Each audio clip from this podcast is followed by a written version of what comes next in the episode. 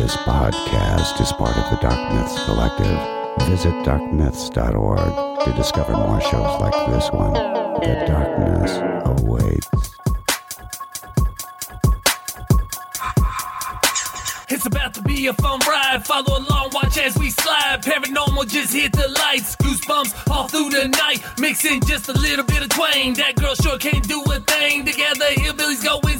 Laugh so hard it'll hurt your brain. Podcast you won't ever change. These two here, they got the recipe. Sit on back and listen in to some of our darkest mysteries, eh? Welcome to Hillbilly Horror Stories. And now here's your host, Jerry and Tracy Polly, and their dog Ninja.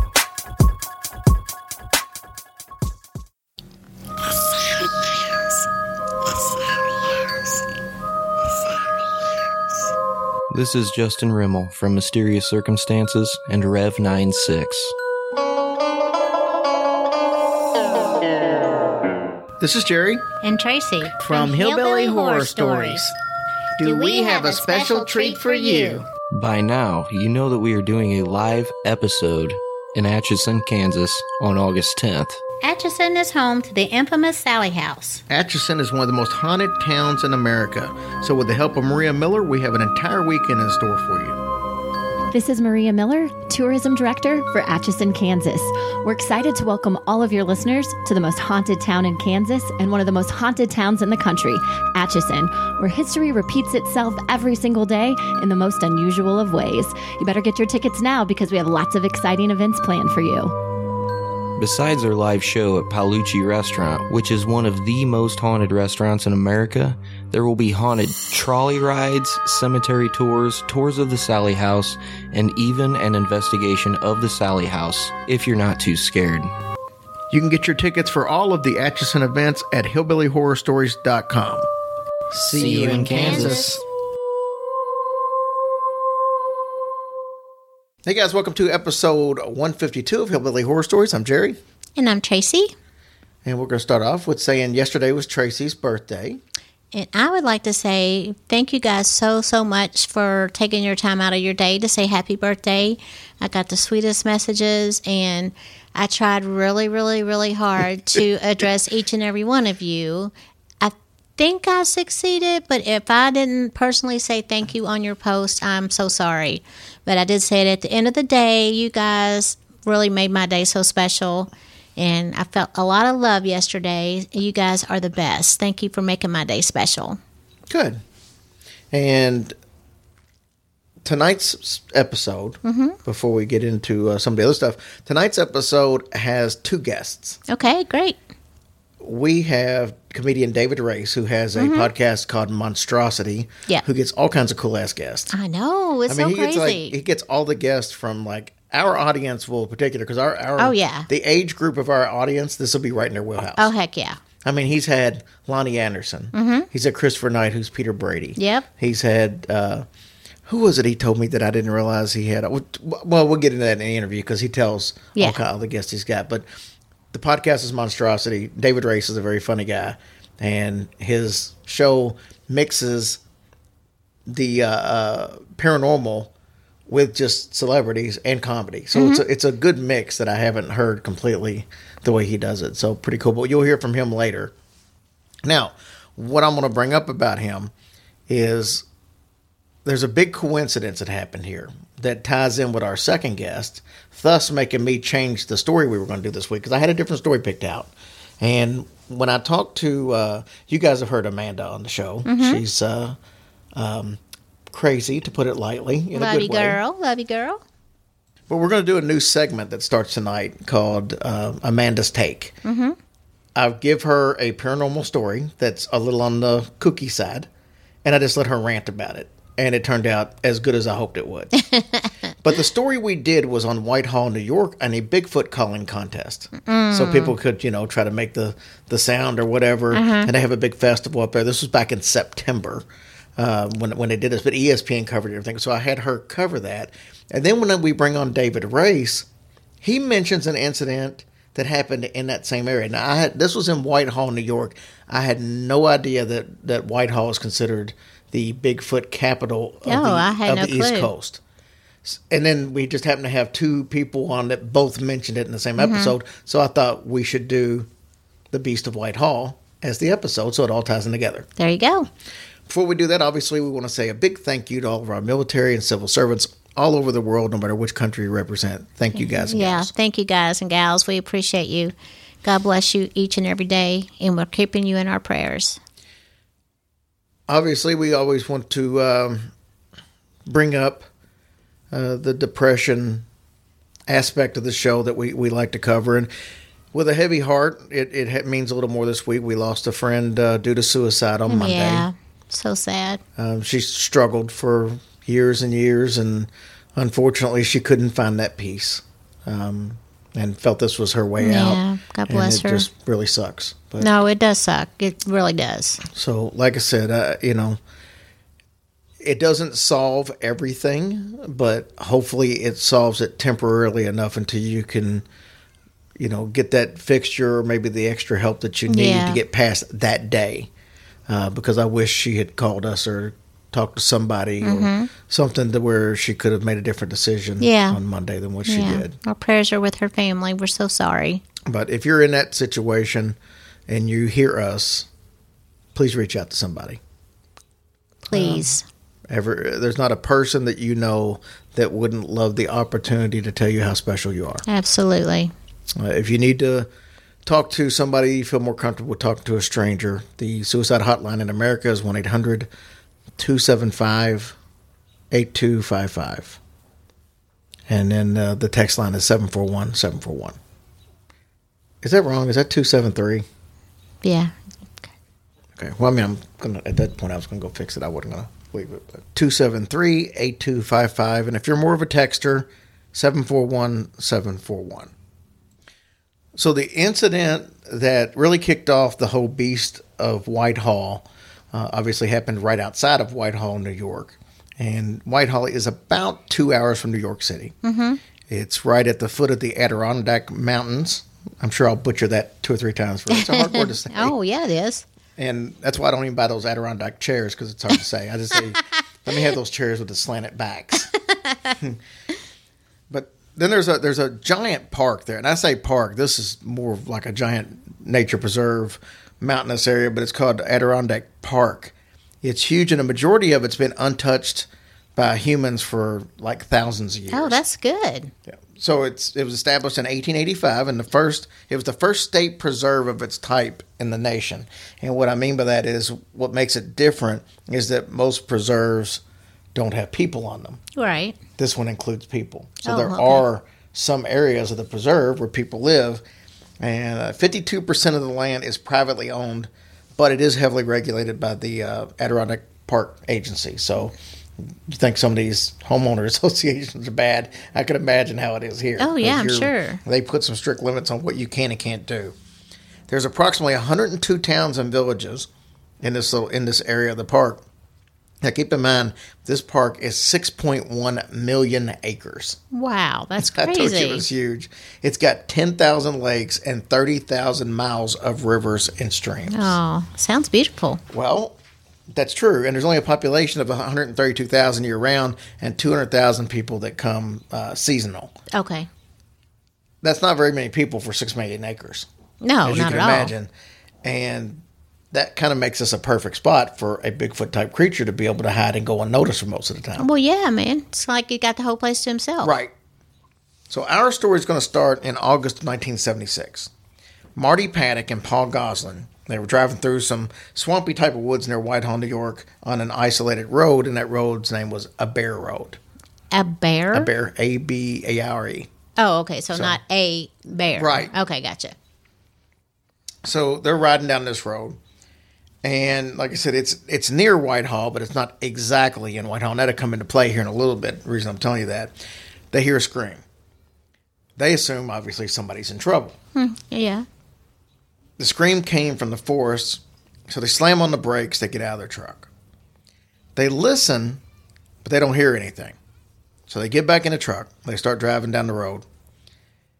Something just didn't feel right though. They're like, man, what if we Yeah. yeah, what if somebody was really. Mm-hmm. was and we left them? So they don't get very far, they turn around and come back. when they get there, now keep in mind, as they were going the first time, it was like dusk, so it was still a little bit light, Light out, mm-hmm. outside. By the time they get back, it's dark now. Yeah. They look towards an area that had a barbed wire fence, and they see something moving. They couldn't really make out what it was, but they could tell it was large, had to be at least seven or eight feet tall, and it was on two legs. Mm-hmm. So it's almost like a shadowy type figure because of the backdrop and everything that they had. They noticed that whatever the thing was, it was coming towards them. Oh, dang. Yeah. So Goslin tells Paddock to floor the truck. I was going to say, were they Yeah. still in the truck? Yeah, they were still in the truck. he tells them to floor it. They peel out and they race to Whitehall Police Department. The police there weren't really receptive to their story, as Yeah. you can imagine, and they had no desire to go investigate. They just figured, you know, these guys are something. Mm-hmm.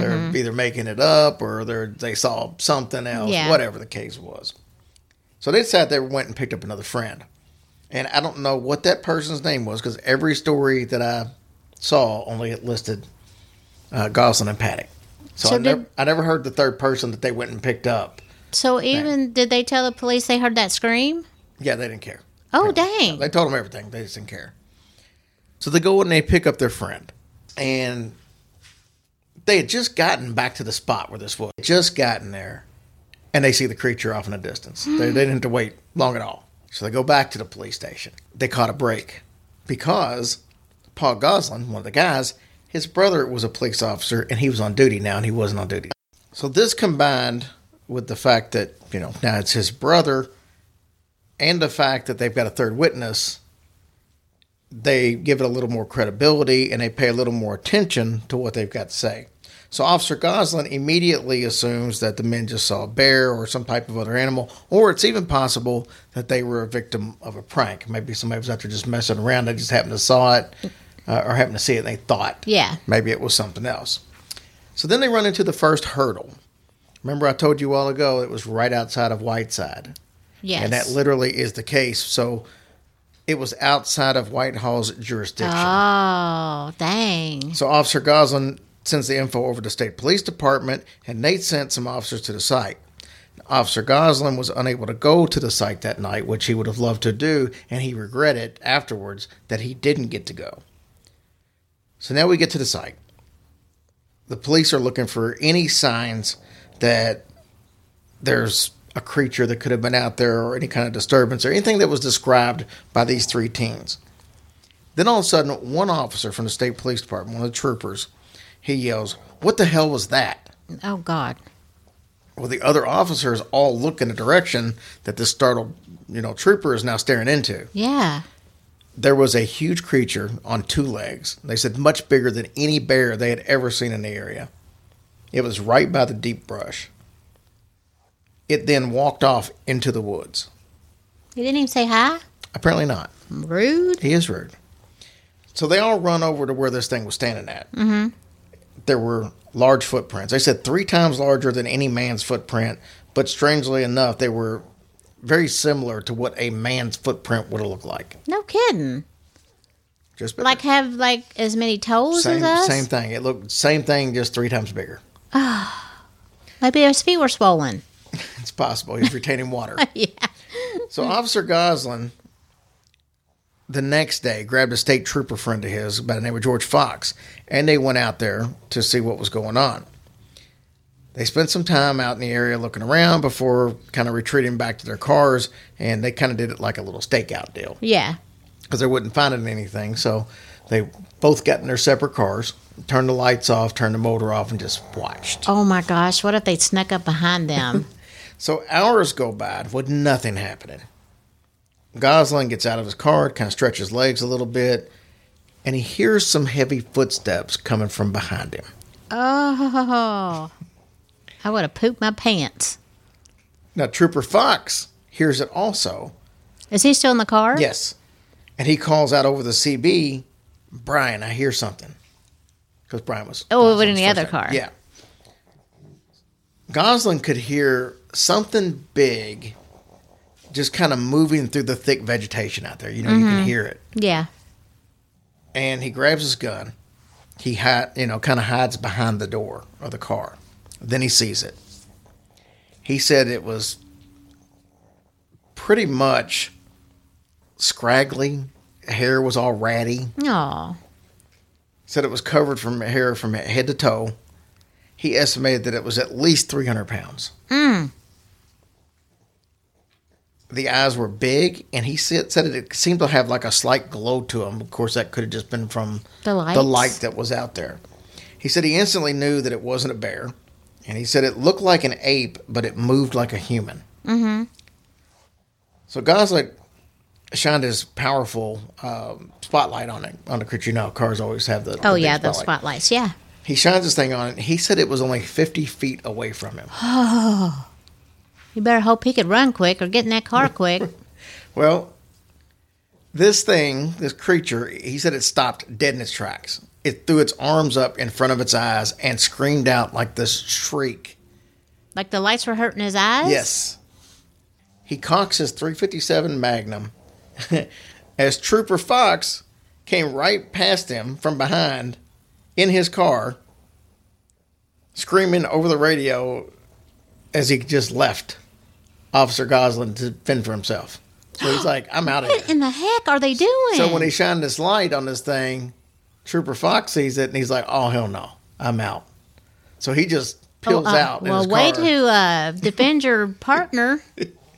So Goslin looks back and he sees this creature, but he didn't feel threatened at all. He didn't think this creature wanted to hurt him. Mm-hmm.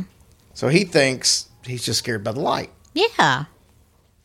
He couldn't bring himself to shoot it, and he said he just, you know, it just wasn't the right thing to do. Well, good for him. So a few seconds later, it ran off into the woods. He said as it ran off that he clearly could see the backbone of the creature and its butt, and that his butt hair was caked in mud. Obviously, he had been He just down. needs a good bath. He needs some shampoo.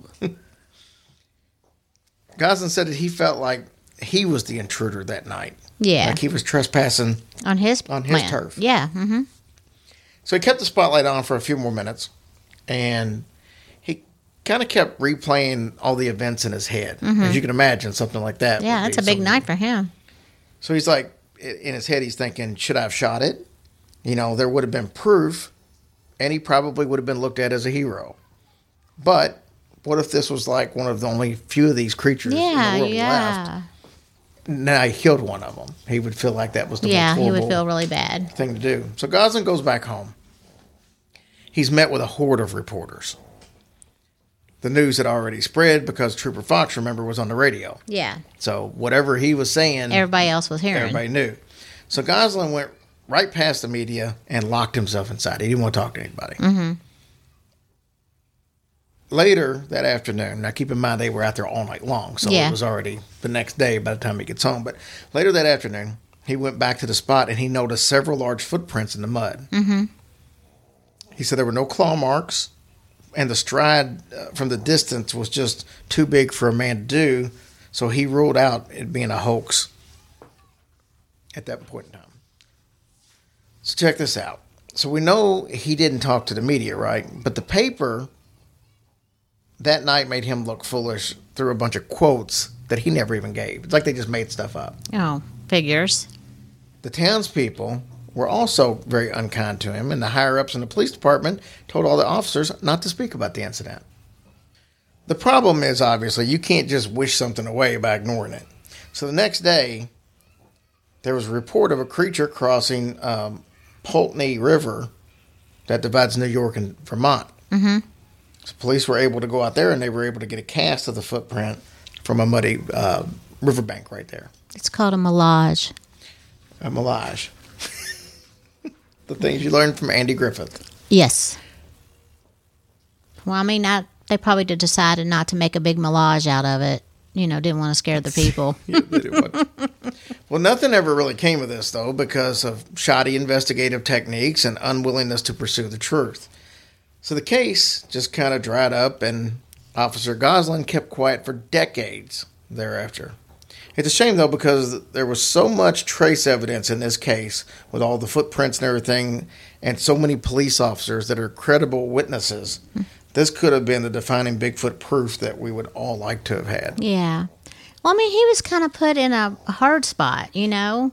he was trying to do the right thing by not killing it, which I applaud him for. I think that was great. I mean, if he's out there minding his own business and not bothering anybody, why should you kill him? Right. But I think it sucks that everybody gave him a hard way to go and made fun of him, and you know his his brothers didn't back him up. You know, it's kind of a weird place to be in. I think he did the right thing. And we'll get into a little bit of that as we continue on here. So, since that time in 1976, there have been several other sightings in the area, including one about a year ago. I think it was August of last year. Paul Bartholomew, he's like an investigator of uh, unexplained phenomenon, at least that's what his business card says. It must be true then. But anyway, he he's a Bigfoot enthusiast, and he said that a person contacted him and said that they saw a creature crossing Route Four as they were driving by. Mm-hmm. It was described as a six foot tall, long arms, not much of a neck, and broad shoulders. He said it climbed over a guardrail and disappeared into the darkness. Bartholomew says that he's been searching for Bigfoot ever since his teenage years when he learned about these events back in 1976 and how many credible witnesses there were. He said Whitehall has 4,000 residents. And back then, they weren't real happy about the publicity as it kind of, I guess, Had people come there all the time now. I guess It just, maybe. it- well, according to him, they wanted to sweep it under the rug because they were the butt of jokes.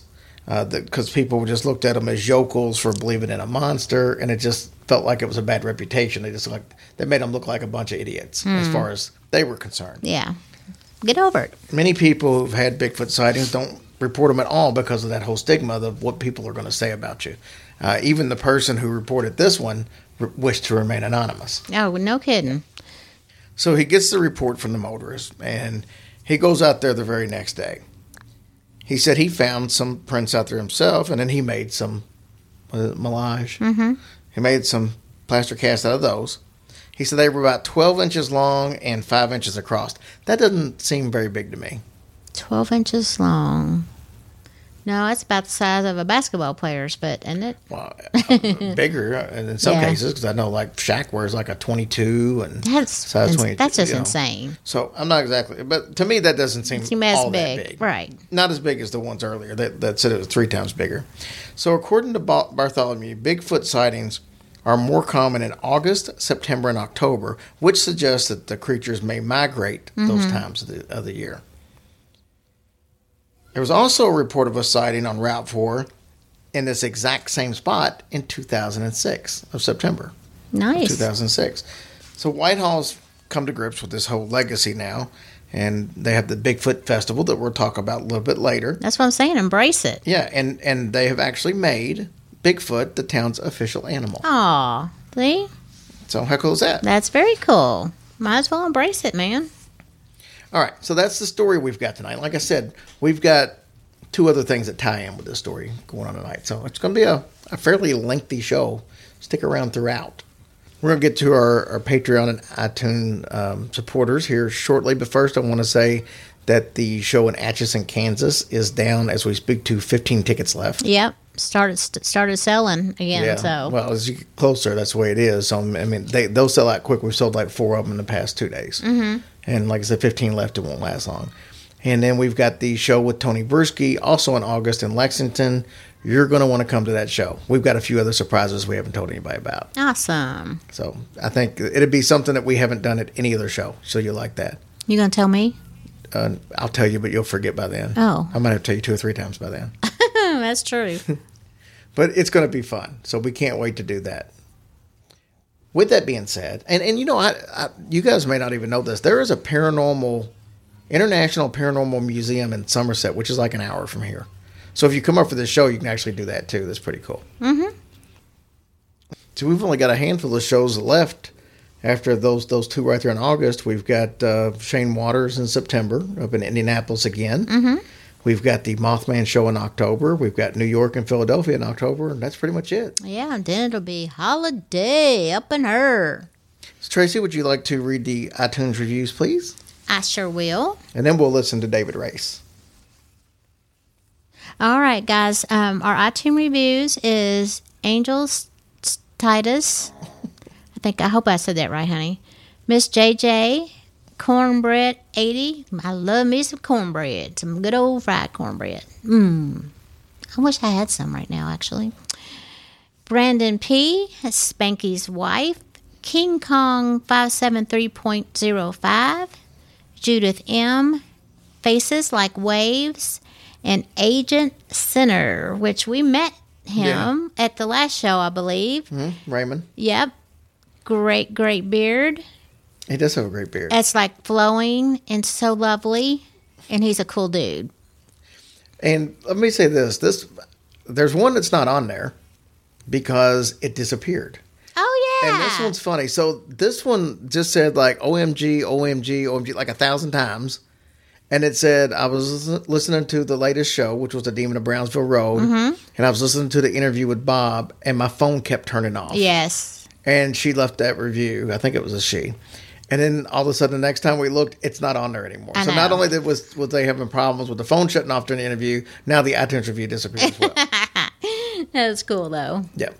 So what we got Patreon wise? We have Miss Joy and Danielle Freeman. Thank you guys so much for your support. We Yep. appreciate you more than you will ever know. That's how we get to upgrade this equipment and stuff. Yes, thank you guys so much. We are just tickled to death with all our reviews and Patreon supporters, and I just we just can't thank you guys enough. It means the world to us. All right, so we're going to listen to David Race from Monstrosity Podcast. This is a uh, about a forty-five minute interview, but it's loaded with stuff. It's got some. He talks about his times as a DJ and some of the cool stuff. And uh, this guy was, I mean, he was an intern on Howard Stern show, and he's been on you know a bunch of the the TV shows and stuff. Like I said, he's he's a top notch comedian. He's pretty funny, obviously, as you would expect. Of course. But he he tells us about some of his guests. He shares some of his guest experiences. Um, you know, when they came on the show, some of the stuff that they told him.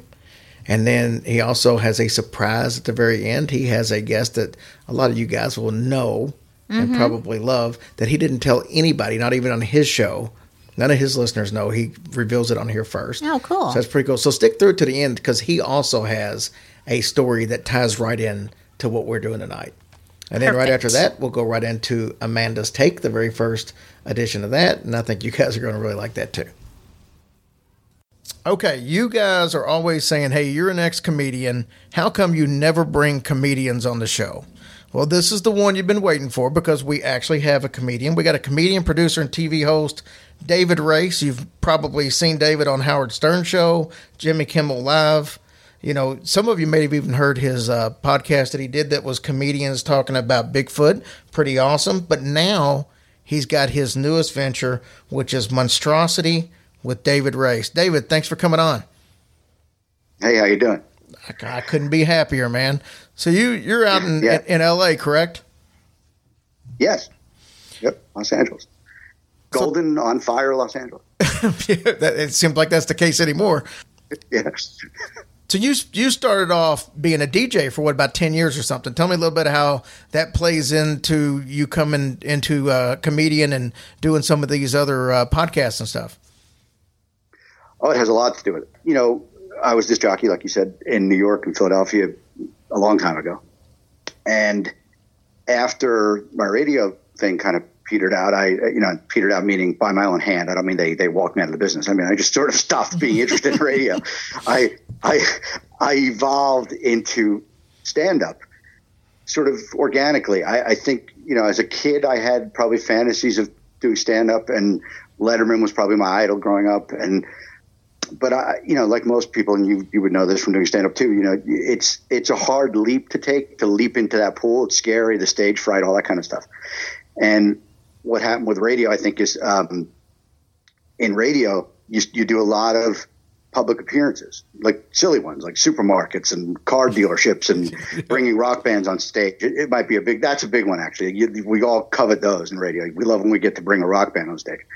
So particularly that last one, the rock bands on stage thing, really started getting me more comfortable with the idea of standing in front of a live audience with a mic in hand, you know, in basically the configuration of stand up. If you're if you're bringing a rock group on stage for 30 seconds with some announcements in a in a, in a theater of 1,200 people, 1,500 people, you're getting a pretty good taste of what standing in front of a live audience with a mic in hand would feel like. You know, one of my problems in radio was, was I found radio very limiting for in terms of my comedic personality. Like, I was the real class clown in school. I was in trouble with that stuff, and I found radio very limiting. Radio was, you know, a lot of bosses telling you shut up and get back to the records. You know, stop stop with the personality. No one needs to hear any personality. Just just say here's the Rolling Stones and play the record. You know. So you're always being kind of beaten down and told to, you know, get back to introducing records and giving away tickets and stuff. And as the, my radio career evolved and I was doing more of those in-person concert, you know, appearances and things, you know, things like I was just talking about, I got more and more comfortable with the idea that I can actually possibly do stand up, that I actually could take jokes on stage and, and do that. And I started experimenting with it in, in those radio club appearances and those radio rock band appearances. I started experimenting with like working jokes into what I was doing. And I'd already been experimenting with that on the air for years, uh, you know, on the regular radio shows that I was doing for years, working a lot of written humor into what I was doing. In fact, this, I don't know why, but this is the thing that always sticks out for me. I used to have little recorded drop in intros on my radio show. Now, this remember, this is a rock radio station. You're playing 10 records an hour. You're really supposed to just be kind of, you know, not that important to the mix. It should be 10, you know, Led Zeppelin records and Rolling Stones records. And every so often, some guy who says, I'm David Race and this is W, blah, blah, blah, blah, you know. And I just insisted on working my personality into it heavily. And I remember one of my favorite drop ins was I would I had a guy, a voiceover guy, record this to me. I wrote it, but I had him record a voiceover that I would drop in at the start of every show. The host of this program has been training for years in the hopes of becoming the host of a different program. um, and you know that was I was just working that kind of stuff into a 12 records an hour rock radio show. Anyway, yes. So, so I gave you a very long answer, but the wind up is that yes, radio had a lot to do with my evolution to stand up. And then the podcast, this is a really long answer. Jesus, we have to cut this answer by half. the, the evolution to podcasting was, you know, when I was out here doing stand up, every comedian, you know, started having a podcast, and I, I resisted it for a long time. And I, started, I, was, yeah, I just, it seemed silly to me to do a podcast. I, I just seemed like I'd already done radio for a million years. What the podcast? What was that? Like it, it just, five, six years ago, it just didn't seem logical to me. But at some point around that time, maybe 2014, 15, I just got this idea that, wait a minute, what if I do the podcast in the construct of comedians talking about Bigfoot? I'm really obsessively into Bigfoot. I would, at that point, I had already had my own incident upstate New York. I'd been deep into you know dozens and dozens and dozens of books on Bigfoot. I'd been reading. That's the kind of stuff I'd lay on the beach reading, you know, and I was watching obsessively anything with the word Bigfoot in it on television. If it had Sasquatch or Bigfoot in it in a direct TV search, I was watching it. So I was I was like, what you know, what if I just talk passionately about this topic that I'm really into? with comedians and with somebody from one of the paranormal shows. You know, Bobo from Finding Bigfoot was on that show, that old podcast of mine, and you know that that sort of person would be on the phone with us, and that show took off, and it, it got me a TV pilot pretty quickly, like in a few episodes, and then uh, I walked away from podcasting altogether until recently, when I just decided to sort of reform the podcast very similar to the old one.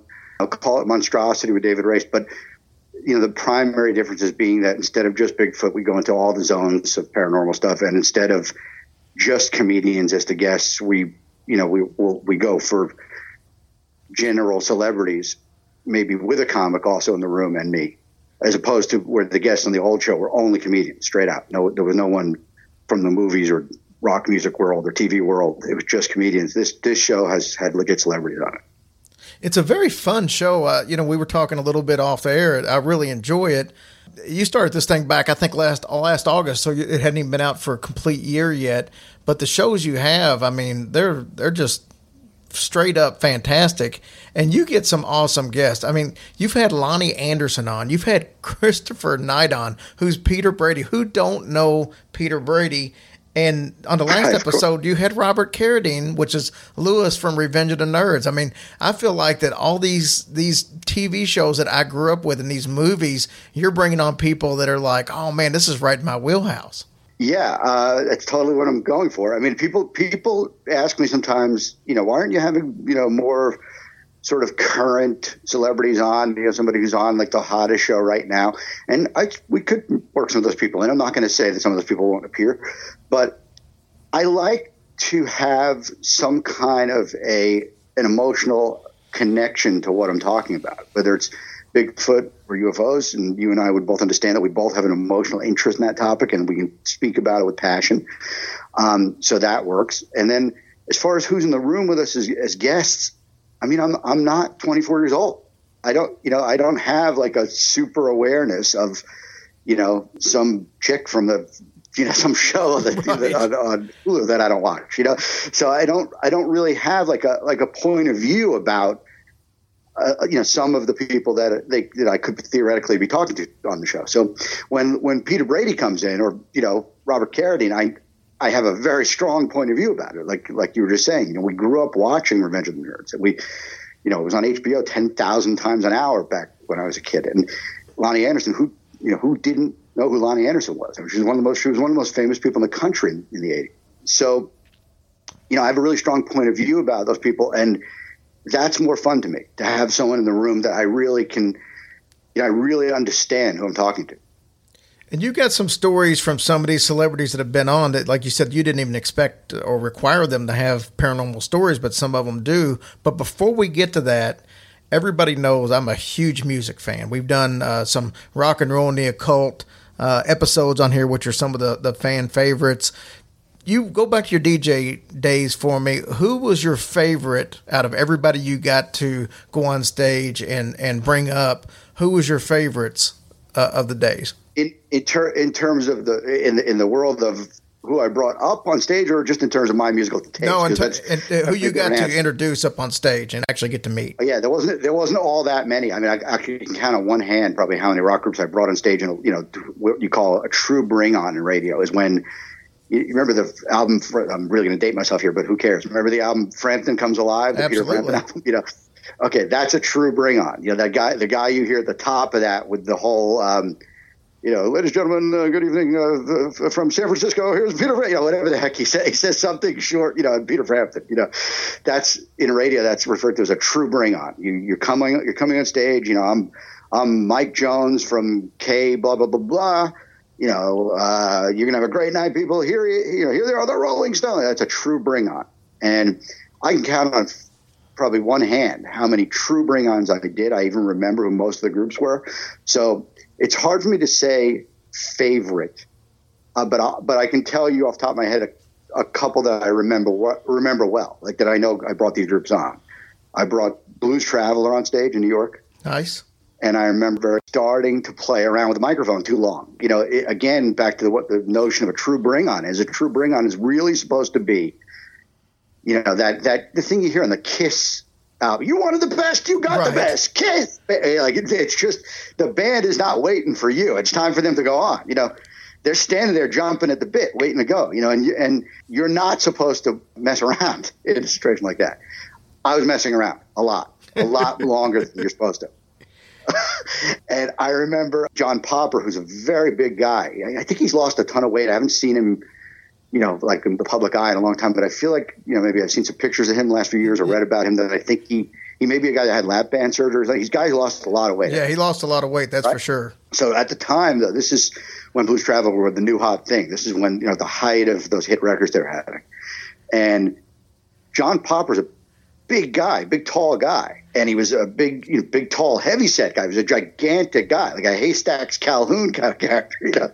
And and I remember uh, messing around too long, and but he had a good sense of humor about it. I remember he came on stage and just kind of gave me like a like a like a handgun, you know, signal, like like like pointing, like shooting at me, like like like, like all right, pal, like, like, like with a smile on his face, like like you like you're like you're something else, pal. Like he gave me a high five or something as I walked by, because I probably had the band standing there for 90 seconds in what should have been 15 seconds. And another example of that that maybe was a was not quite as smooth as I remember bringing the band on, as in the band, like you know, the classic group, the band of Woodstock, the yeah, band, Robert, well, Robbie Robertson. Uh, right, and uh, Robbie was no longer in the group at that point; he was the guy missing. But this this so this is way after Robbie's long gone from the band, but everyone else is there: Levon Helm, Rick Danko, Garth Hudson, Richard Manuel was already he'd already committed suicide. So Richard Manuel was not the group at this point. But but you have definitely Rick Danko, Garth Hudson, and Levon Helm are in are in the configuration of the band at that point. I brought them on in about a ten thousand seater somewhere, and um, that's another one where I really remember doing a lot of shtick. I remember doing a lot too much on the mic. Like couldn't believe how much I was doing. and I remember seeing them out of the corner of my eye, kind of standing there side stage, and Levon Helm with the drumsticks in hand, like kind of twirling the sticks, like Jesus, this guy, I can't believe this guy, you know. and and and when they came when they came on stage, I just remember me walking off as they're walking, they're running on to you know the roars of the crowd, and I just remember Levon Helm giving me the evil eye as he's walking to the as he's slowly walking to his drum set, just kind of staring me down like I can't believe what I just saw. and I remember very clearly that was in an arena, and I when I got to the side of the stage, they, they had a big, tall, giant guy that was a manager, road manager, and when I got to the side of the stage, I remember seeing him about 50 feet away, kind of walking through a crowd of you know five or ten people trying to get towards me, and I just took off running, and I ran the entire backstage. I ran the entire backstage, you know, U-shaped, you know, backstage area. I ran the whole loop, hit an exit, like an emergency exit door, and ran to my car and sped out of the building.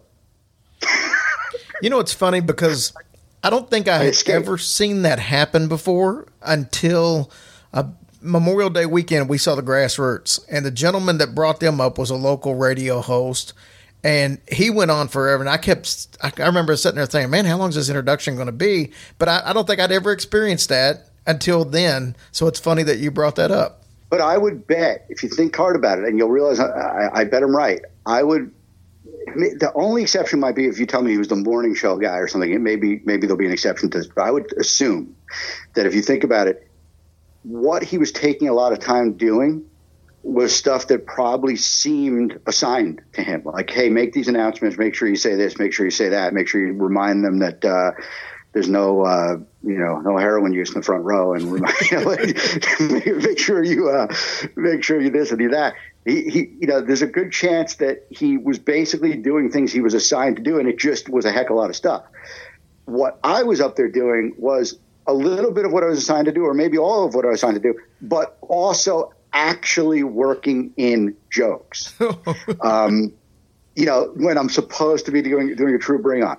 Um, you know, if you if the the alternate question when you asked me this question about the radio days, you know, I, I thought for a minute you meant who who were my favorite artists. You know, not not who were my favorite people that you know my favorite stories from the bring-ons, but actually who what bands did I like? And the answer to that, and I I, I used to be afraid to answer this way because it's such a not cool answer. People don't think it's a cool answer, but I don't care anymore about cool. Now I just answer the, the correct way what I know I really think. My favorite band is and always has been, and don't get the wrong idea because I don't mean the poppiest side of them that you'll think of when I say it, or the poppiest side of the main lead singer you'll think of when I say it. Think about the whole of this group, early 70s with the original singer, mid 70s when they hadn't gone poppy yet. So I'm talking about the whole totality of the group about the name. My favorite group is and always has been Genesis. We'll hear the rest of David's interview right after a word from our sponsor. Hey guys, I want to take uh, just a quick break to tell you about tonight's sponsor, which is Wix. Obviously, that's who we use when we do our website, and other people are starting to use it as well that have have listened to it on here and they're very happy with it. You've heard our intro song by Tragic Times. Our good buddy Mike Solzer, he actually just signed up. He sent me a message today and said he just signed up and got his. We've heard from uh, Angela, that was one of our uh, psychic artists on. She's already started to use it. And I know uh, Amanda, who you we'll hear a little later in the show, she's already started to to use it as well. So everybody can't be wrong about this thing. They're all loving it. Nothing but great things to say about it. And why not? Got 140 other million people use it, and you've got 500 different templates they could do, or you could just design your own. You don't have to use one of the templates, but it sure does make it easy if you don't have a lot of experience. So you got video backgrounds, galleries, menus, forms. You can do uh, all kinds of uh, techie type stuff, voice recognition capabilities. You can have chat box. I love those chat bot things, like when you go to a website and then it's like, hey, if you want to chat with somebody, because I almost always do that. So you got that option with this. So here's what you want to do. I want to get you started here and get you a 10% discount. Get started now by going to Wix.com. That's W-I-X dot com slash podcast to get 10% off. Remember, do not put in hillbilly or horror stories or any of that. Just put podcast. That's all you need to do, and they'll take care of the rest and get you started with a stunning website. You know, I saw a picture And- with you with Phil Collins on your Instagram. So Yeah. uh, that was must Yeah, have been a big thrill for you. Yeah, that was actually the, that was actually the second time I met him. That picture. Um, I'd met him like years before that, but but I guess that picture was laying around in my phone or something, and I posted it. But th- yeah, I had actually met him before that was ever taken. That, but that's during my radio days. The picture you're talking about. That's that's uh, that's in Philadelphia. That's when I was a disc jockey in Philadelphia. That picture was taken. It was during one of his solo tours, which I'm not. I'm not as big on Phil as solo artist. He's okay, some of it, you know. But but you know, I was at the show just because I was able to be. And but Genesis is my favorite. And one thing I'll say about you know Phil as a front man is he's extraordinarily funny. He's a really funny person, and I have so many memories from my teenage years seeing Genesis where he specifically said things that stuck out in my mind as really funny lines. And so this is going to sound nuts, but he was actually a comedic influence on me, Phil Collins.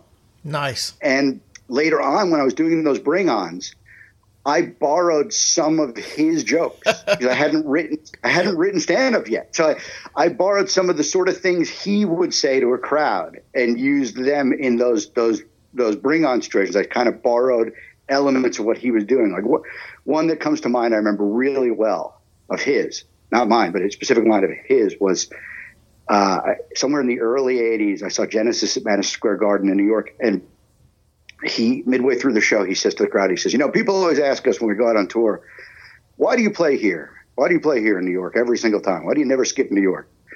And he goes and you know why? He goes i'll tell you why. He goes um, every time we're about to go on tour he goes mike tony and i sit down and we look at maps we look at maps of the whole world we look at everything he goes we look at the whole of the world and he goes and we think about where should we go what should we do where should we play and he goes and you know what we discovered before this tour? He goes and he goes and we we should have done it earlier, but you know what we discovered before this tour? He goes, the reason we never skipped New York is because we realized before this tour that New York is the center of the universe. And of course, he got twenty thousand people in Madison Square Garden going nuts with that statement. Okay, and as the crowd applause dies down, he goes. And at this time on Monday, I'll be saying the same bullshit to Montreal. Perfect. Perfect. you know, we um, we're big Beatles fans here, huge Beatle fans, and and 1964. We all, the- sides. Yeah. Yeah, but you, you know, Beatles get a lot of hate. I see so much stuff on Facebook. oh, they're overrated. Not, not, just- not, not by anybody knows what they're talking about. right. But go on. So we, uh, you know, we're sitting there and, uh, and we go see 1964, the tribute, every chance we can. They're just by far the best to me as far as that. Those guys are absolutely hilarious. They put on such a great comedic show as well as. You know the, the the show itself. It's just all around. It's just perfect. So I mean, yeah, I, I love when when you can get a little bit of comedy uh, mixed in with the actual music as well. Right. And I never, you know, how many years ago? That's that's 30 years ago, probably that Phil Collins joke. I've never forgotten that line. I've, I was able to remember that line exactly as he told it that night. He's had he's had a lot of those lines over the years. In in the many Genesis concerts I've seen, he's had a lot of those lines. Awesome. So just let's jump back to the podcast, Monstrosity. Yeah. Tell me what has stuck out so far in doing it. Some of the stories, some of the celebrities. What's been the best part so far? Uh, I think I, I mean, I had a feeling it would happen. Like, I don't know. This is a mixed answer. I, I, I think I've been surprised at how um, the celebrities are coming forward and doing the show left and right. You know, we have a, a backlog of celebrity requests at this point. You'd be stunned if I told you some of the people that, you know, are in the potential lineup here coming. So I think I've been, I guess the, the most pleasant surprise is how the celebrity thing has come together. I, I, I, was a little concerned at the start of the podcast that it could be tricky to get them coming in. I mean, I'm in LA and I know people and I, and, you know, I've been around here enough that I know, knew some people you know, that I could potentially contact to come in. But, um, I'd say for the most part, can't think immediately offhand of giant exceptions, maybe slight exceptions, but for the most part, you know, your Loni Andersons, these people that you're talking about that have come on the show, I did not know until they were there. So I like it's kind of shocking to me that Loni Anderson was there. It's kind of shocking to me that Peter Brady was there. It's kind of shocking to me that Carradine was there. You know, they, but it's great. I think that they should be there. It's a good show, and I'm happy they're coming. I think they're right to be coming. But I think, uh, you know, that's been the most pleasant surprise that that's going nicely. That part of it. So you said you've got some stories that some of them brought that you're willing to share. Yeah, I mean, we talked about you know, each of these stories uh, that I'm about to tell you are things that are on the podcast. So in the episode with the respective celebrity, it's discussed. I think what I, you know, what what surprised me, the other piece of this whole, the, the other piece of the answer to your last question is that I've been surprised at how they each, for the most part, have had a paranormal incident or two or three. Um, not a requirement. When we book the show, we don't ever make that a requirement. We, how could we, if I made that a requirement, how limited would, would our, our guest list be, you know? Um, and even if I, even if I, even if it uh, was less limited than I think, you don't know what celebrities are willing to come in and actually admit that they saw a UFO or whatever they might be afraid to admit, you know? So we've never made that requirement. It, you know, the uh, celebrity is a celebrity. They can come in, they can have no interest in the topic, but as long as they want to come in and talk, we'll have them around. And yet they keep surprising me with their own paranormal story. And every episode, for the most part, it's happened. Uh, on episode four, just looking at my notes here because I jotted down some notes. I wouldn't forget these. On episode four, we had Steve Hytner, who played Kenny Bania on Seinfeld. Oh yeah. and, and he, you know, it was brief, but he out of nowhere came forward with that his sister was always having ghost sightings as a kid growing up, and he was always, you know, he was in, he appeared to be growing up in a haunted house, and uh, you know, with with, with his, his sister having all kinds of incidents with ghosts, and he just he brought that up at some point during the show unexpectedly. I didn't see that coming. It wasn't at all in the pre-interview. I didn't know that he was going to have anything like that up his sleeve. Lydia Cornell from Too Close for Comfort, the blonde girl from Too Close for Comfort from the '80s she had in passing, she mentioned that she had a Bigfoot incident, which I completely forgot to come back to in the episode. And she said it in passing, and I it was at the height of some other thing we were about to go on to, maybe the phone call paranormal guy. You know, we always have a paranormal expert on the phone, so it's not just a celebrity show. It's Loni Anderson, and we'll you know we'll put a Finding Bigfoot guy on the phone with her. You know, that's the mix. The mix is a celebrity and you know a guy from Ghost Hunters or whatever on the show. I think maybe we were about to get to that, that next element. Maybe we were about to go to the phone or something. So there was some kind of a rush on where I didn't feel like I could double back and stay on her Bigfoot thing. And I said to her on the episode, "Hold on, hold on. We'll come back to that. We'll come back to that." And I never did. I forgot to get back to it. That's episode five. Now later on in the episode, she happens to reveal what the full details of what sounds to me like she had an alien abduction incident of her own. I mean, as a child, she talks about growing up in Texas and how she, uh, she, you know, seemed to have vanished from like a sleepover party or something with her, her, you know, childhood girlfriends, uh, and was found in a yard like three blocks away in her pajamas, you know, hours later. Wow. Like she doesn't know how she got there. It had all the earmarks of an alien abduction story. And you know, this is Lydia Cornell from Too Close for Comfort with an alien abduction story, uh, completely unexpectedly. Episode six, the Peter Brady episode, he didn't have specifically any paranormal stories that I remember, but I do recall that that we had um, a Loch Ness monster expert on his episode. We had a guy from the UK on the phone, and I just remember that uh, Christopher Knight, Peter Brady, was was he was ex- extremely kind of knowledgeable and sciency in his questions, and had like he seemed to really genuinely be interested in discussing Loch Ness monster in a, in a serious manner. It just was it caught me off guard. It was unexpected. It also, actually, is it's a really funny interview. The interview takes a lot of funny turns. Uh, usually, the paranormal interview segment is not necessarily where I'm going for the highest level comedy parts of the show. I'm, you know, uh, that's where I'm trying to, you know, kind of cover the paranormal terrain. And yet that particular that particular interview with the Loch Ness monster guy and Peter Brady just went off the wall. It just could it just took all kinds of hooks and turns. It was out of control. It was it was it was hard to button the laughter down in the room on that one. Loni Anderson had a great ghost story. She talked about that she was uh, playing Jayne Mansfield in the Jayne Mansfield story it was being filmed at Jayne Mansfield old Jayne Mansfield's old house. It, was actually you know being filmed in Mansfield's real house, and Loni Anderson took a shower during the filming. She she had filmed a pool scene. Ar- Arnold Schwarzenegger is the co-star, and she had filmed a pool scene with Arnold at Jayne Mansfield's, Mansfield's real pool, and then she went into the house to take a shower or something. She knows there was no one else in the house. She shut the door, you know, locked it. She saw a very profound and obvious shadow figure come through the bathroom. And I don't know why, but she was convinced it was Jayne Mansfield herself. She told me that Engelbert Humperdinck owned the house at the time and that he said that he regularly smelled Jayne Mansfield's perfume all over the house. So that house seemed to have a real tie to Jayne Mansfield. And, and Loni is pretty sure that Jayne visited her in the shower, which is really the right place to visit Loni. Well, sure, absolutely. yeah, uh, I mean, no matter no matter who you are, whether you're alive or not, that, that is the place to visit Loni.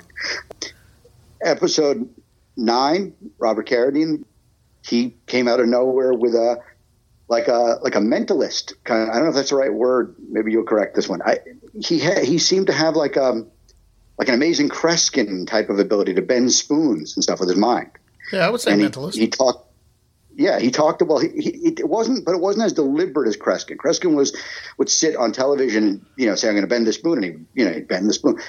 Carradine, it, it seemed to be that he doesn't know he had this ability. He, he he was at a restaurant or something, and he he got exceedingly angry at some story somebody had just told him. He got he said just you know crazed angry at something someone had just told him about, and was staring at the glass of water or something on the table with this rage about whatever the incident he had just heard about was, and the glass shattered into a million pieces.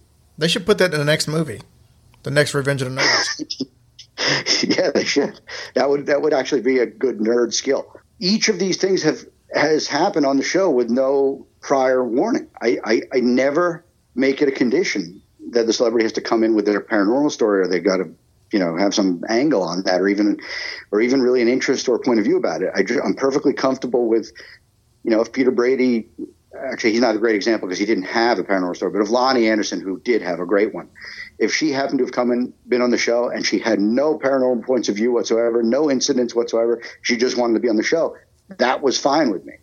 They just keep happening to have these kind of news making stories. The Loni Anderson thing got some international press, so did the Lydia Cornell thing.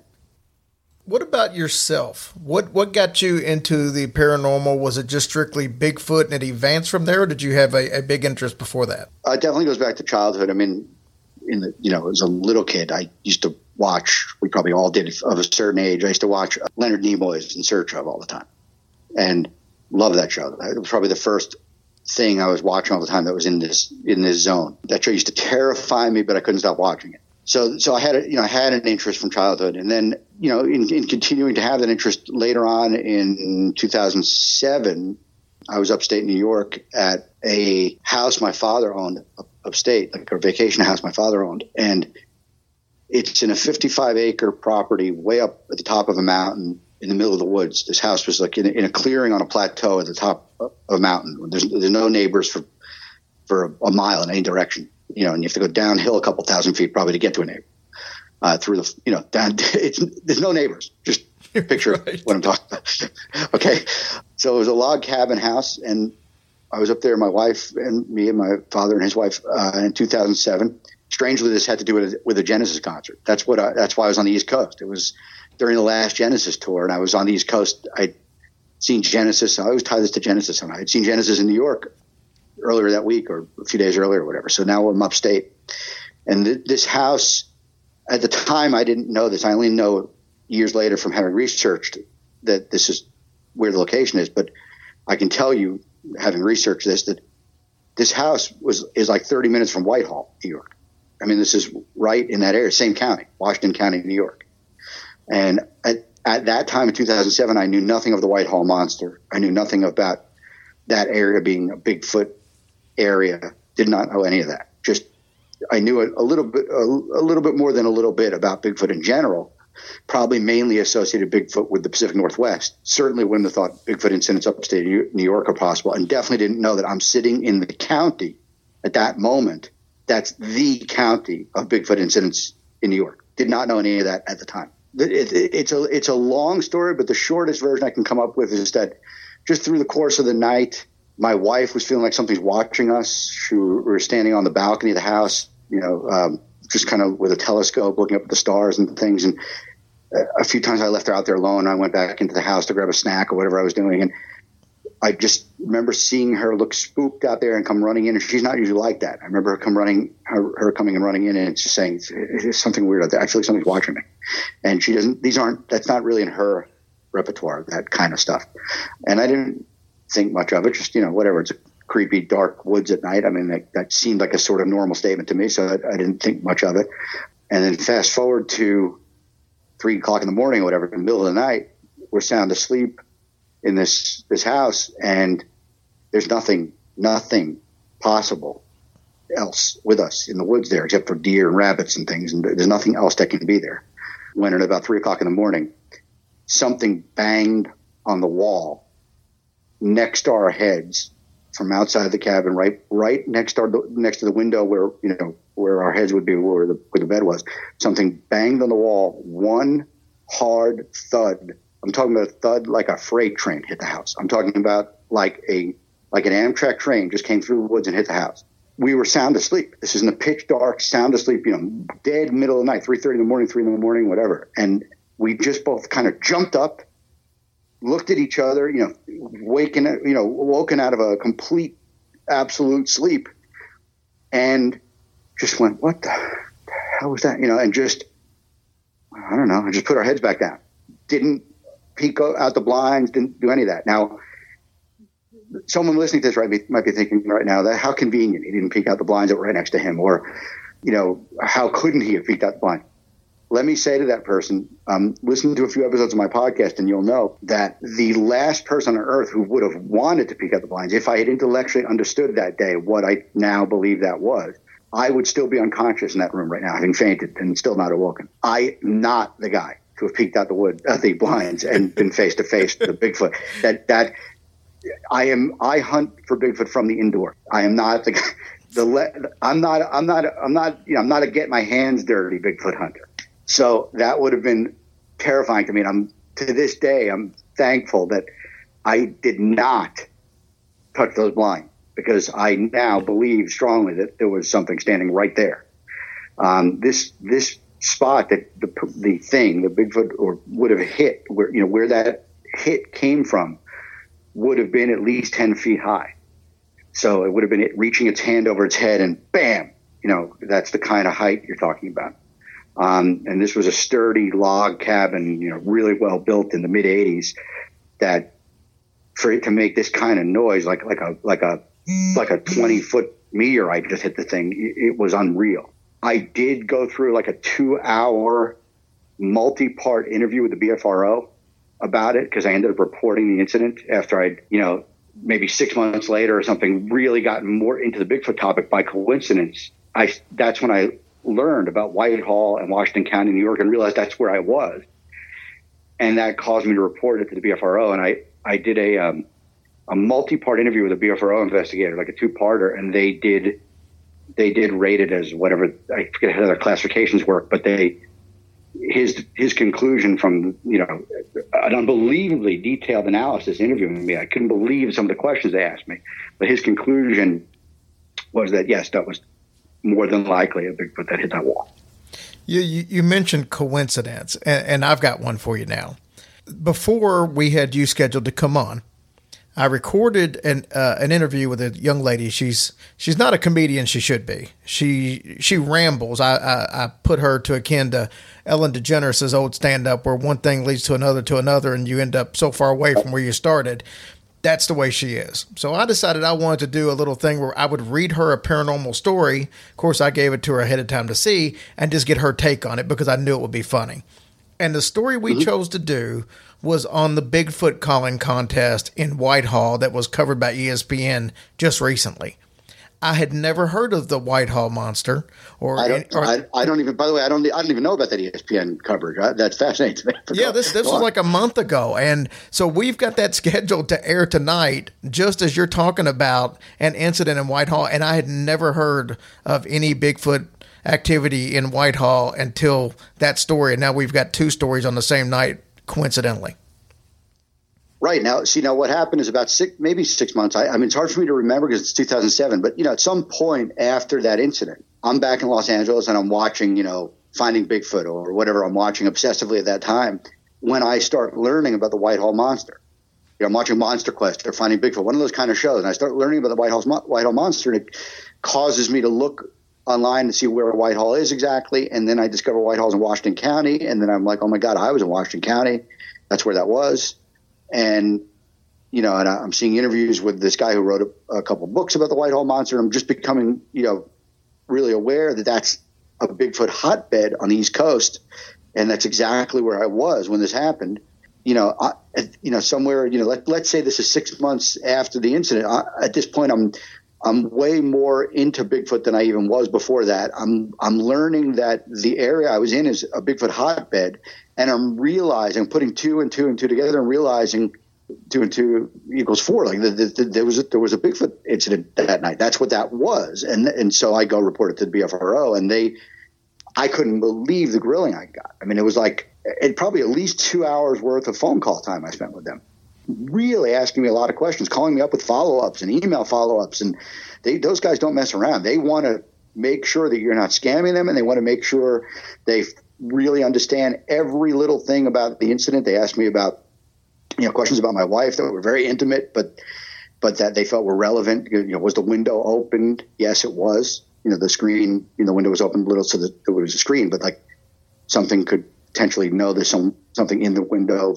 in the room by scent, like things like that. You can imagine where I'm going with these questions, but you can. These, but these were the sort of things they're asking me, you know, and they're and they're they're. It was unbelievable, you know. Since then, you know, now years later, I know Matt Moneymaker reasonably well. He's been on Monstrosity. He's on episode three of Monstrosity, and I told him this whole story, and he looked it up in their in their database and looked up the interview with me and looked at all the notes, and he's personally told me that he, he he's positive I had a Bigfoot incident. I know that had to freak you out because it sure, sure as heck would have me. Yeah, I mean, but I'm telling you now, I'd have been a hell of a lot more freaked out if I had peeked out those blinds. If I had just just moved two feet, you know, and, and peeked out those blinds, blinds to see what's going on, I'd have been face to face, probably with a male Bigfoot.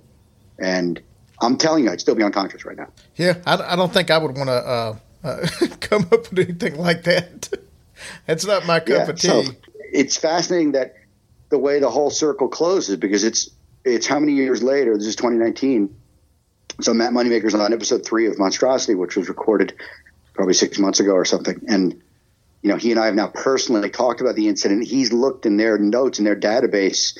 He's looked at the whole interview notes with me. He knows what investigator talked to me. He's, he read everything I said long before I ever knew Matt. You know, he's he's reading, you know, he's reading up on things I said many years ago in a phone call, and he's rating this as the real thing.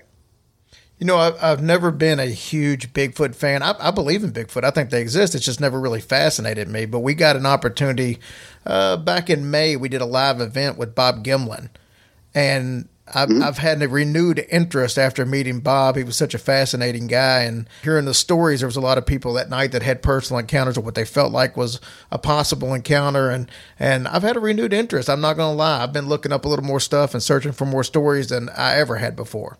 Yeah, I think I don't remember what it's called, but uh, the the original book that Patterson wrote of Patterson Gimlin, I think was is probably my favorite of all the. I've read so many different Bigfoot books and Bigfoot accounts and Bigfoot studies and stuff. I think that that's my favorite one. There's something I like about.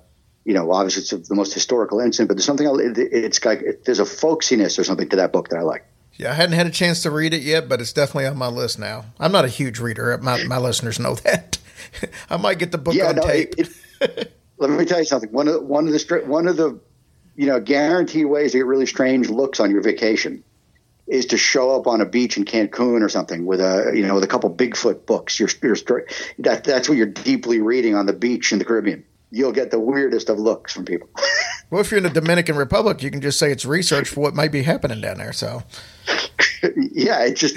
But th- th- I mean, there was a point in time where I was really doing that. Like if I was go- if I were going on vacation tomorrow, you know, there's a good chance I, I you know I might bring a normal quote unquote normal or normal biography. I should say that you wouldn't expect. You know, I would automatically have a Bigfoot book with me. But there was a period, probably you know between I don't know 2008 and and 2014 15 that I that I was that was almost exclusively the kind of stuff I'd read. And so I'd be in places like that with, you know, with a stack of Bigfoot or UFO books. And it was, it was always like, uh, you know, me kind of hiding the cover as I turned the pages on the beach, you know, with people walking by. And I'm afraid of like what they're going to see I'm reading. You know? David, it's been a blast having you on. Tell everybody how they can find you on social media, how they can listen to the show, and you've got an announcement to make about a guest on the next show that you said nobody's even Yes, uh, your heard audience, yet. your audience is about to get a sneak peek on. I haven't even told our audience this stuff, so this hasn't been mentioned on our Twitter, and it won't be. I'm not going to mention on Monstrosity's Twitter or uh, Monstrosity's anything until it comes out. So your audience is going to get an inside preview right now. The we just recorded what will be the next episode. Episode 10 will come out not too far away, and in studio, Daisy Duke, Catherine Bach. Awesome. Who who does Daisy you just Duke get for- you're just icons and icons from my youth. Well, yeah, I select them all right off the posters from my teenage wall. That's what it sounds Um, like. yeah. So yeah, that's who's in the room, and um, she was great. It's a really great episode that'll be coming along not too far away. As far as how to find all the things about the show, monstrositypodcast.com has links to Twitter, has links to the Instagram, has links to the Facebook, has links to all the episodes. And of course, the episodes are available on all the normal places you'd expect to find podcasts and, and pretty much all of the places. And then as far as my regular personal social media, that's also available via link on monstrositypodcast.com. But basically, uh, Real David Race on Twitter, Real David Race on Instagram. Can't remember what the hell I'm called on Facebook, but uh, something David Race. Uh, but yeah, I mean, as, as long as you're as long as you're at monstrositypodcast.com, you'll find anything there is to find about me or the show in general. You know, it's funny that you brought up Catherine Bach because we've got a really good friend of the show who runs an attraction down in uh, uh, Gatlinburg. And uh, I won't say the name of the attraction because the place is haunted. Used to be a really old theater in town, and now it's an attraction. Uh, but it's just named after a popular mechanic that was on that same show. And uh, the guy who played that mechanic actually owns the place. So it's really cool. So he's got a lot of good connections with uh, Dukes of Hazzard uh, uh, personnel and, and all the guys. So yeah, it's it's kind of cool, man. It's it's there's these connections are everywhere. It's awesome, man. And by the way, she, like everybody else, had a quick paranormal story. They keep shocking me. She had, she has one, but I won't, I won't preview that. But just suffice to say, she, she did it again. Another, another celebrity came in there with a paranormal thing. Can't wait to hear it, brother. Thanks for coming on. We appreciate it. Okay, thanks. Bye bye. So how cool would it be to have Peter Brady on the show? it would be pork chops and applesauce. Great. There was, a, you know, some of them Brady Bunch episodes were. Um, some of my favorites were like when they would do like the the ghost or whatever. Remember they had the they thought they had the ghost in the attic or whatever. Alice yeah. was scared. It turns out it was just Yeah. like Greg and them playing a prank. Uh huh. And you always had that little background music, like that when they went to uh, Hawaii and Oh they yeah, had the curse. Vincent Price was on a show then. I think. Remember? can't- or no, wait I a minute. No, well, well, they were in a cave, but now I know Vincent Price was the scary dude up in there. You're thinking so- of Scooby Doo. No, no. They thought they were coming to rob his fortunes that he had collected all these years. Yep, that's Scooby Doo. Same No. thing. Anyways, and I'd have done it too if it hadn't been for you meddling kids. Um, so I'll tell you a funny story happened this week. So I was working on the yard, and I had went up and grabbed a bunch of mulch, and I grabbed a bunch of plants, and I wore these jeans that day that I needed to wear a belt with. But you know, these are my get dirty in the yard jeans. So I'm out wearing them, and they're loosening up all day long and um, you know, I'm just ignoring it. I get out of the van. I walk over to the opposite side and I pull out these plants. So I got a plant in one hand and a plant in the other. I take four steps to our sidewalk and my pants fall completely down to my ankles. as soon as I do, I look up and there's about a 14, 15 year old kid And you traumatized him. walking their dog facing me, literally 10 feet away. and I didn't know what to say, so all I could say was, because like, I'm holding plants in both hands, and all I could say was, I knew I should have wore that belt today. And he looked at me and he grabbed his dog and then walked away real quick. he didn't even, he didn't let the dog walk. He just picked him up and took off walking. Oh God. Well, thanks. Thank God you don't wear tidy whities. That would have been horrid. Or commando. that would have been. you goofball. Yeah. So yeah, that was. I told Jessica from Shoes, Booze, and Tattoos about it, and she said same thing. Well, ho- hope you weren't going commando. I'm like, if I was going commando, I would still be in jail today. Oh my God. They would have arrested me. Oh. 15 year old kid goes back and tells them there's some guy standing with his pants down the ground with no mm-hmm. underwear. Yep. I'd been belling you out for sure. All right, so let's listen to this new segment. This isn't something we're going to do every week, but we're going to do it on occasion. And we've got some cool, cool little paranormal stories. But this is Amanda's take, and I'll just read her a story, and I'll just let her ramble as she does. And as usual, it was pretty funny. So we'll listen to that. And I guess this one should have a little bit of a disclaimer. Uh, she has a little bit of a potty mouth. She's not quite Brohio-ish, but if you've got the kids in the car, Yeah. th- there may be a, a couple of uh, flare ups of language. So just to give you the heads up. Hey guys, we're going to try something new tonight. This is uh, a little segment that we've been working on. Uh, we've had uh, Amanda on the show a couple of times. Uh, you guys seem to really like her, and I thought it would be fun to do a segment called Amanda's Take. So we're, I'm going to read to her a just a, I guess a basic paranormal story that I found on a little on the weird side, a little on the funny side, and then we're just going to get her take on it. So Amanda, are you ready to do this? Yes, I am. You seemed really excited when I asked you to do this. I was, and I had multiple people at my job like read, and they all laughed. It was uh, it was we had jokes. It was good. Awesome. Okay, so here's the story. This is out of Whitehall, New York. It says the third annual Okay. Sasquatch Calling Festival on Saturday drew around 200 visitors, including many believers and those who wanted to believe. The oh. festival featured a documentary films and tables manned by experts and authors with books about Sasquatch, also called Bigfoot. There was live music. There was a man dressed as a Sasquatch who posed for pictures with those attending the festival. There was fried dough and other vendors. Hmm. And of course, the Sasquatch calling competition. This thing had 38 competitors and was held in the small outdoor theater in the Village Park alongside the canal that runs through the downtown area. A film crew from ESPN was there to film the action. The festival was the brainchild of David Molinar. He's 66 years old. He moved to Whitehall nearly five years ago, and he describes himself as a former newspaperman, fundamentalist, a minister, and a jack of all trades and a master of none. Since stop, since moving to the community, since moving to the community, he became involved in the village's planning board, historic preservation commission, and the chamber of commerce. Now, asked if he believed in Bigfoot, he conceded that he had never seen or heard one, but added, "I'm hopeful." He was absent, though, for the most of this event, noting that his pet possum had died that morning. Whitehall is currently referred to as the Bigfoot capital of the East Coast. There have been sightings in the area for years, with the most sensational occurring in August of 1976 when three teens driving on an isolated stretch of a bare road said they came across a bizarre man like beast standing over seven to eight feet tall and it was covered with hair. So they Whitehall, New York has a Sasquatch calling contest that over 30 people, almost 40 people came to do. Mm.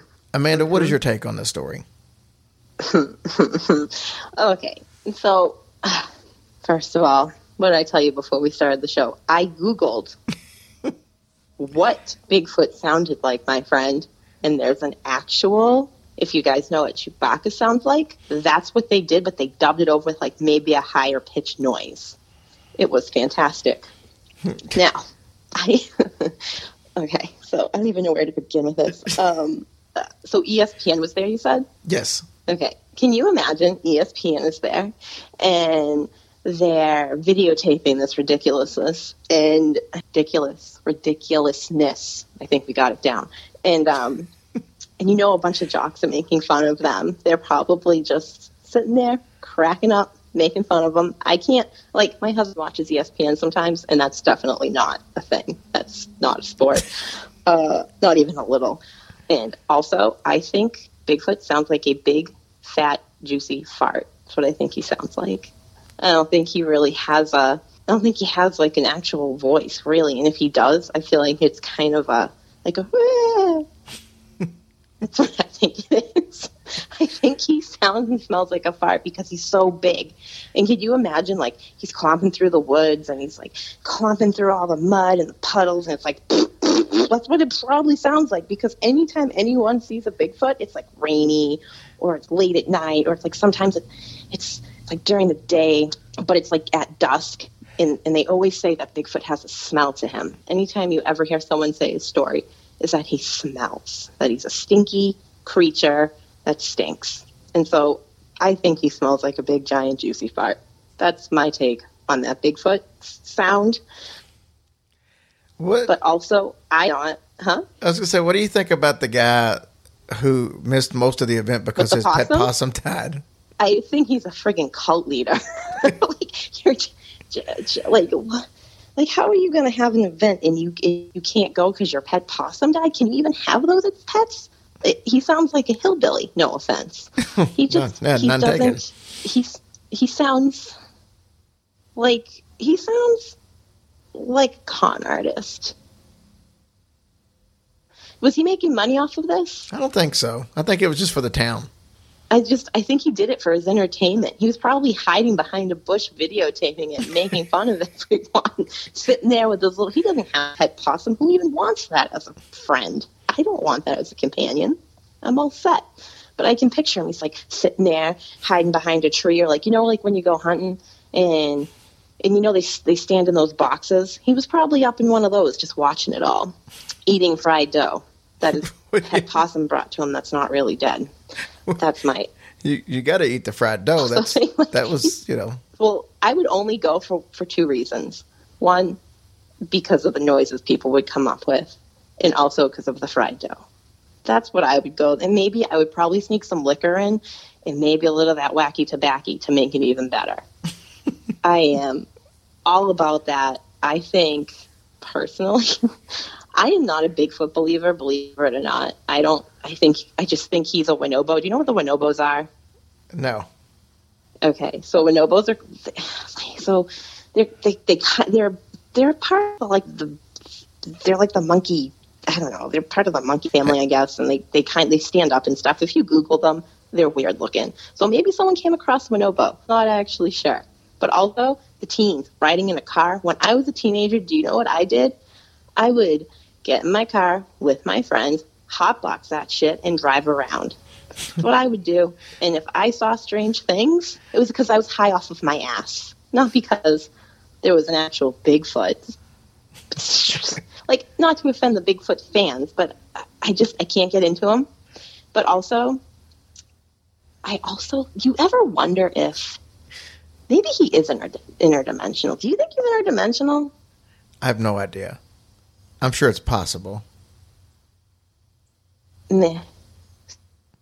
Like, but if you could stick a tinfoil hat on me, stick me outside for a couple hours, I'd be calling the aliens. So I'm just as weird. You know what I mean? yeah, I'm pretty seriously, I love aliens. I love a good alien. Maybe, maybe the aliens dropped him down just for fun. I don't know. I just, I think the whole event is f- people that really believe in Bigfoot or want to become believers. But I think the majority of people are there for the entertainment, and I bet you it's a bunch of drunk people. We should go, Jerry. we You know sh- we host- should. We should go, and I'll go. I'll go. I'll, I'll go. I mean, it's a lot closer to you. Yeah, but you don't want to travel this far, right? Not for Bigfoot calling contest. What would you travel for? Like a ghost contest? A ghost calling contest? Well, I don't think you can call a ghost either, even though Yes, you Zak can. Bagans They make tries. noises. Yeah, what's a ghost sound like? Ooh, I just showed you. Woo! Well, eventually they say, get out. we're com- Huh? we're coming to New York. You're just you just refuse to come down that way. First of all, refuse is a very hefty word. I have two kids. Do you have a babysitting service? Bring them in. It's a it's I'm a bring them. Do you understand what you're asking for? I don't think you do. My children are little buttholes. they're crazy. I love them and they're great. But let me tell you, my son the other day walked around with my bra on his body. And he's like walking around with his bra on his body and he's like walking, he's like touching. I'm like, can you get my bra off of your body? I'm trying to concentrate on this Bigfoot calling contest, you know? I gotta, I'm trying to, I'm thinking about this, you know, and he's looking at me. I'm like, take my bra off. And so he's just kind of takes it off and like puts it down. And I turn around and my daughter's now got it on her head, apparently. I leave my stuff lying around, I guess, a little too much. I'm a little careless.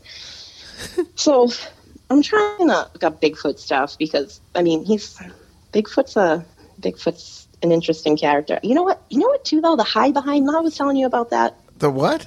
the hide behind. Remember I told you about Yeah. that? You didn't read my. Yeah. I bet you didn't read my story, did you? I did. I remember the No, story. The hide behind I'm behind. a little offended, but that's okay. I'm like hundred percent positive that the hide behind is also a Bigfoot. Now that I think about it, I'm gonna have to look into that. But anywho, if Bigfoot had a sound, a smell, I, I feel like Bigfoot also isn't covered in hair head to toe. And if he is, what parts are covered in hair? The parts that matter or the parts that don't? Does he have a bare naked butt or is it a regular butt? These are all these questions that are in my mind. Like if I was a woman Bigfoot, I wouldn't want to be exposed. Stuff like this, this is stuff I think about. And and if someone caught one, would they actually would they actually take a photo of it? Because there are photos that float around, right? This woman I work with, we discussed what Bigfoot might sound like. She said, maybe he does sound like a big old fat. I said, yeah. She said, but also he might sound high pitched. We don't know. Like we don't know what dinosaurs say. Dinosaurs. Who- How do we know they rod? We don't know. Raw. We don't know if that's actually what happened. we don't know. What if? What if? And this is my theory. They were like they sounded like cats. Do you know what I mean? They were like meow, little T Rex little T Rex arms walking around. Meow. You know what I mean? Like you don't know, and like I can't actually say that she that that a T Rex or a or a Bigfoot or a ghost, but we know ghosts. We've captured them. They say things like "get out," "go away," "no, thank you." and if you have, what's his name? Know what I call Zak Bagans? You know him? I don't like him. Just I don't know if I'm going to get in trouble for that. Not a fan of him. I have a name for him, but I'm going to have to tell you what I call him off, off air because it's extremely offensive. yeah, I'm sure it is. It is. Yeah. Ryan, yeah, it's, yeah, he's something else. So I make fun of him all the time. I have like impersonations of him. So, like, can you imagine if he saw a Bigfoot in the woods? He would be like, oh, Bigfoot, get the fuck out here, Bigfoot. Ah, And he'd scream and he'd like try and get a tree and knock it over. And he'd pick up some sticks and like clap them together. And then he'd get possessed by a by something in the woods while he's trying to find Bigfoot. And that's who we want to take to a Bigfoot thing. Him. That's who I would want on my side if we were looking for Bigfoot, just because of how ridiculous he is and how much fun that would be to tape or record. I'm saying tape like an old ancient person. I'm gonna tape this when we record it with our cell phones. How much? You know how many how many YouTube likes you could get with that? Zak Bagans looking for a Bigfoot. It would be fantastic. There are so many jokes that I have about Bigfoot. Just like, it, oh, you know, the movie I can't remember. And it's, oh, you smell like Bigfoot's dick. You ever see that? Yeah, see I, I can't remember the movie. I don't know what you're talking about. Yeah, yeah, yeah, that. So like, so I've been doing this all this Bigfoot research. So I like will tell I think that I think that was Anchorman. my husband stuff. Like, yes, it was Anchorman because he sprays that Yep. that stuff on him, that panther, sex panther. And she says, "Oh, you smell like Bigfoot's dick. Like how? Like if Bigfoot even has a dick? You know how like angels supposedly don't have body parts? They don't have vagines and they don't have weens. You Yeah. know what I'm saying? Vagines and weens. What if he doesn't have a vagine or a ween? Oh, that man or woman. I just, I think Bigfoot is a crack. Is a, I think it's honestly that I, I can't get behind him. I can make fun of him. I don't make fun of the people that believe in him because I can't take away people's experiences, like I've said to you before. And if anyone ever told me they saw one, I would believe them smidgy, but I wouldn't ask any questions. I would say, cool, and then keep it moving. Because, I mean, I told someone I thought I saw a UFO in the sky, and they were like, yeah, okay. Because maybe I didn't. I don't know. I mean, I do live in the Bridgewater Triangle. All right. That was Amanda's take. What, did you have a good time? No, I wasn't done. I know, but I have to cut you off or you're going for like three hours. Well, you could just use some of that time. Good night, Amanda. Oh, oh, I'm really still on the air. Oh my goodness, I'm sorry. I'm rude. Good night. oh, Jesus Christ. Oh, Jesus. Hey, this is Tony Brueski from the podcast Real Ghost Stories Online and the Grave Talks. Cannot wait for August 24th to be with Hillbilly Horror Stories for their birthday live show at Columbia Steakhouse in Lexington, Kentucky. Tickets are only $15. You can get them through hillbillyhorrorstories.com. It's going to be a fun night as we hang out, do an episode of Hillbilly Horror Stories live, talk ghosts, talk the undead. Maybe we'll even witness the ghost of a cow. It's a steakhouse after all. You hear those mysterious moves, you got to wonder are they back? With blue cheese and mushrooms and onions on top? Woo! Delicious ghosts. Anyway, we'll see you there. Saturday night, August 24th, Columbia Steakhouse, Lexington, Kentucky. Real Ghost Stories Online, The Grave Talks, and Hillbilly Horror Stories for their birthday show. Get your tickets now at hillbillyhorrorstories.com.